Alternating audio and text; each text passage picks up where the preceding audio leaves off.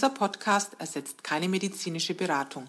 Alle Infos stammen aus dem gesammelten Wissen unserer Facebook-Gruppe Zöliakieaustausch, basierend auf unseren Erfahrungen und denen unserer Mitglieder. Hallo und herzlich willkommen zu unserem zweiten Zöliakie-Austausch-Podcast mit Patricia und Jürgen Schmidtlein. Wir freuen uns, euch heute wieder begrüßen zu dürfen. Wir haben heute Abend unseren ersten glutenfreien Karpfen hier genossen in der Nürnberger Umgebung, in, genauer gesagt in Mörndorf, wo wir uns mit Frank und Barbara getroffen haben, haben wieder mal richtig gut geschlemmt und haben wieder festgestellt, wir können allen nur empfehlen, schaut, dass ihr regelmäßig mal in den Veranstaltungen guckt, im Zöliakieaustausch, was gerade so los ist. Es treffen sich eigentlich immer irgendwo Leute, sei es wie heute Abend eine kleine Gruppe mit vier Leuten oder auch mal mit 40 Leuten, geht in die Veranstaltungen und guckt, ob was dabei ist. Und wenn nichts in eurer Nähe ist, ist auch kein Problem. Geht einfach in, die, in den Zöliakieaustausch, erstellt eine eigene Veranstaltung und ihr werdet sehen, es treffen sich immer Leute und haben Spaß beim glutenfreien Essen. Wenn wir vom Zöliakieaustausch reden, dann meinen wir natürlich die Facebook-Gruppe Zöliakieaustausch. Also einfach auf Facebook gehen, Zöliakieaustausch eingeben und dann findet ihr auch die geschlossene Facebook-Gruppe. Dort könnt ihr euch anmelden. Wir haben viele fleißige Mitadmins, die euch dann ganz schnell hinzufügen und dann seid ihr bei uns in der Gruppe und könnt auf die Informationen zugreifen. So, äh, was war denn los in dieser Facebook-Gruppe Zöliakieaustausch in der letzten Woche? Wir hatten ein großes Thema und zwar es gibt ein glutenfreies Brot beim Discounter und zwar bei Aldi Nord. Wir haben mal versucht in unserer Gruppe äh, die Adressen zu sammeln und daraus ist eine große Landkarte entstanden.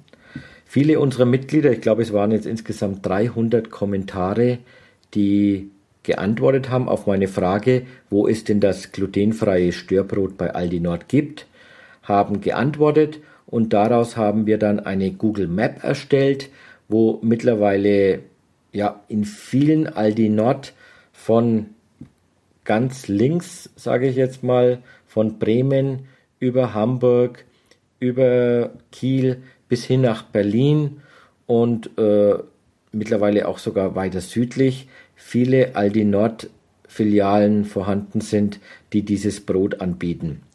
Äh, da möchte ich vielleicht mal darauf hinweisen, dass wir in der Gruppe eine, ja, eine unheimlich große Macht auch haben. Und äh, wenn wir genug fordern und wenn wir die Unternehmen anschreiben und wenn jeder von euch selber auch ein Unternehmen anschreibt und nach glutenfreien Produkten fragt, das wirklich eine große Auswirkung hat. Erstmal merkt man es nicht, man denkt, oh, warum gibt es das Produkt nicht bei mir?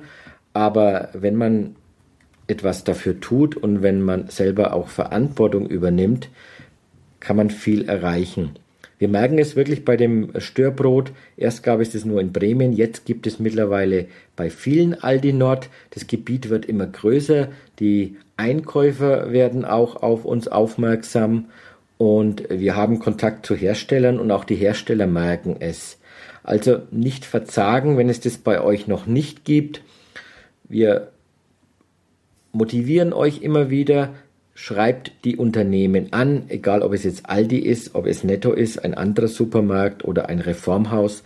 Wenn ihr Produkte nicht habt und andere in der Gruppe haben diese Produkte, nehmt einfach selber es in die Hand und schreibt die Unternehmen an.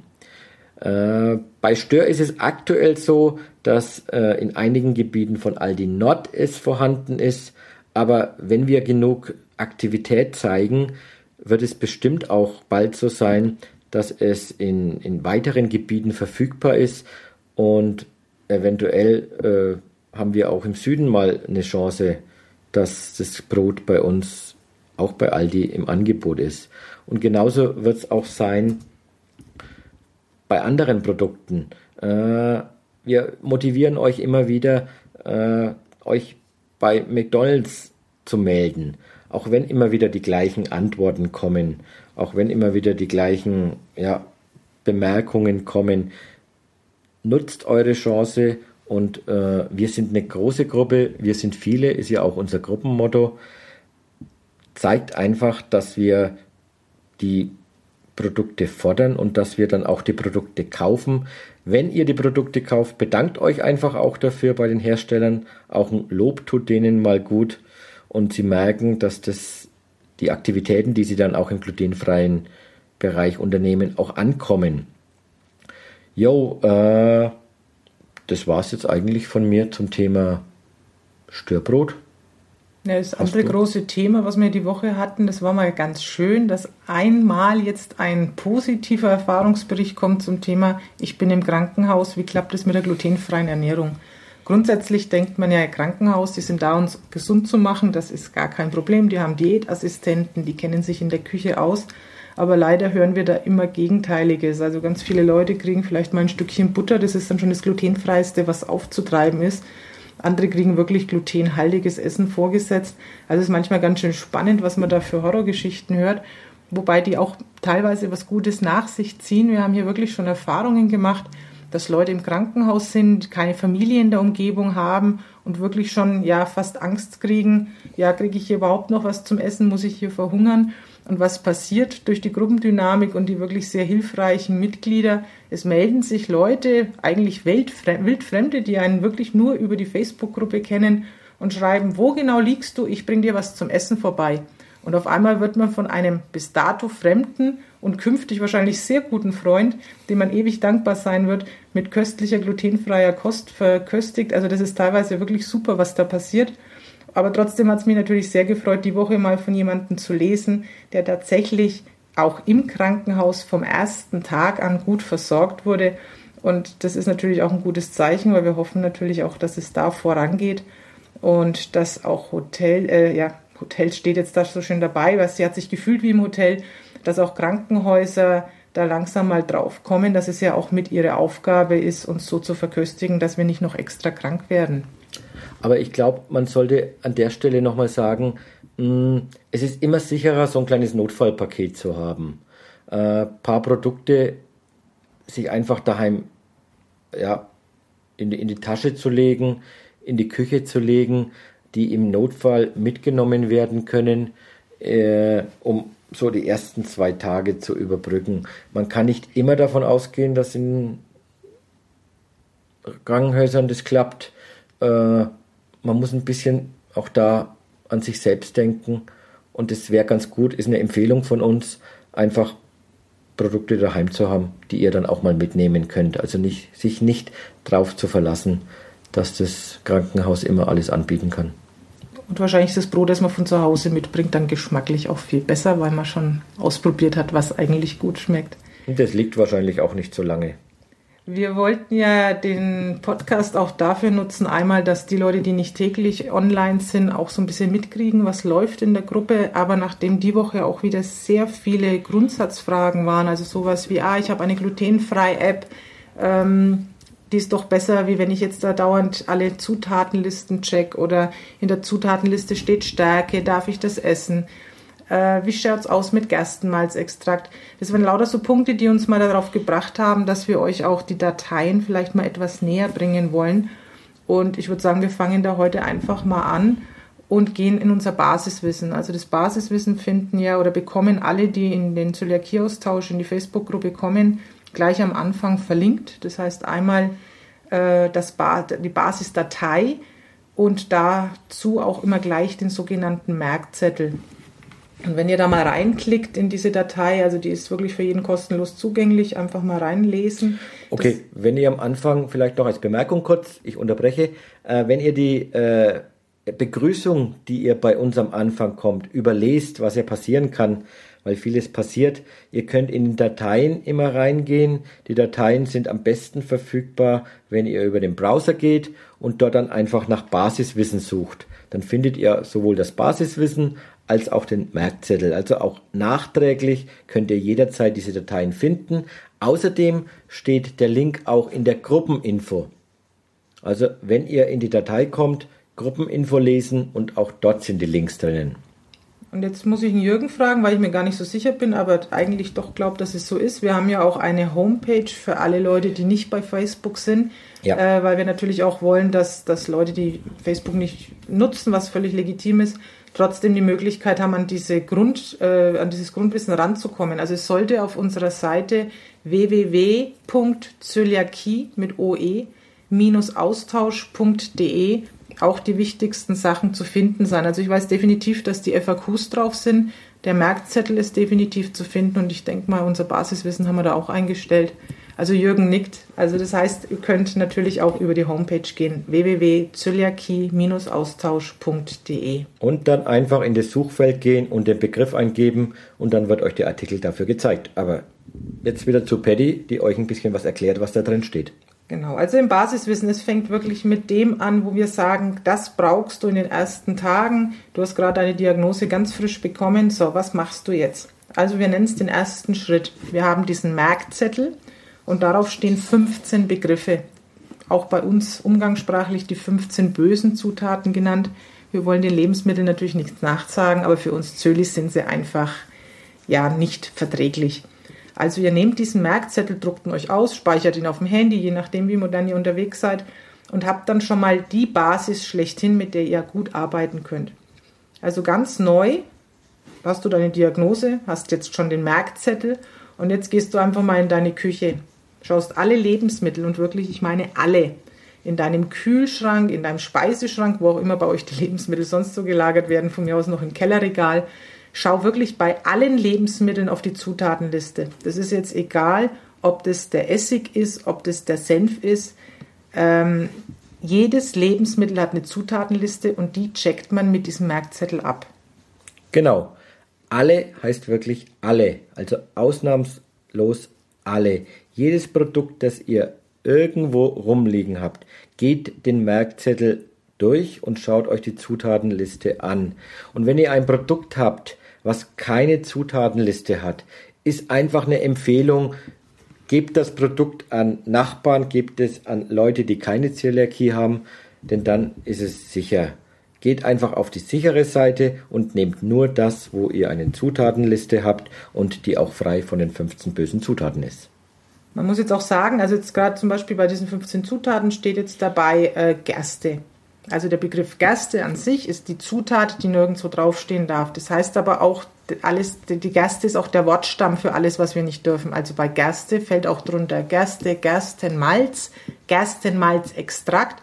Also da bitte ein bisschen hellhörig sein. Gerste ist dieses unverträgliche, äh, dieser unverträgliche Part davon und natürlich auch alles, was daraus gemacht wird. Genau, Extrakt heißt ja nichts anderes wie es ist ein Extrakt aus Gerste und deswegen bleibt das Gluten halt immer noch drin.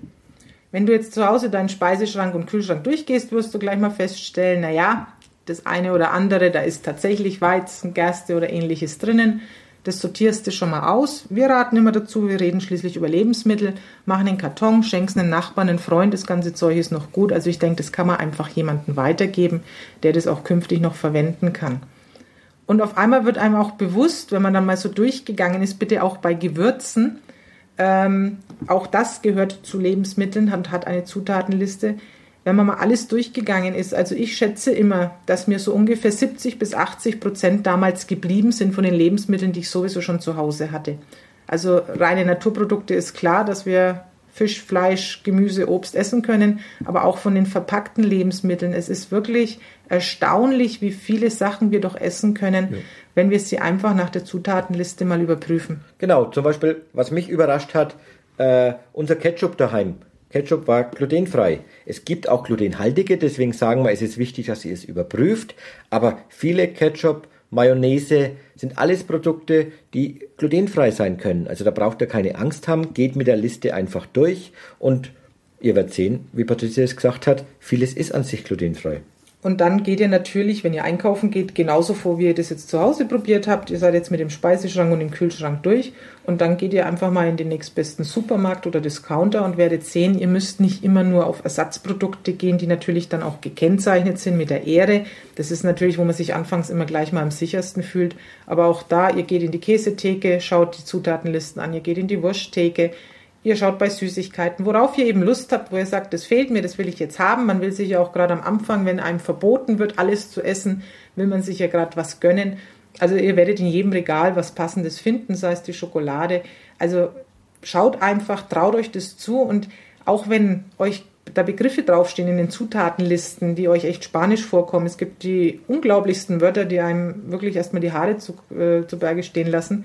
Es ist relativ. Wir haben diese 15 Zutaten, solange die nicht draufstehen, ist der Rest egal. Diese Zutatenliste auf dem Produkt endet immer mit einem Punkt.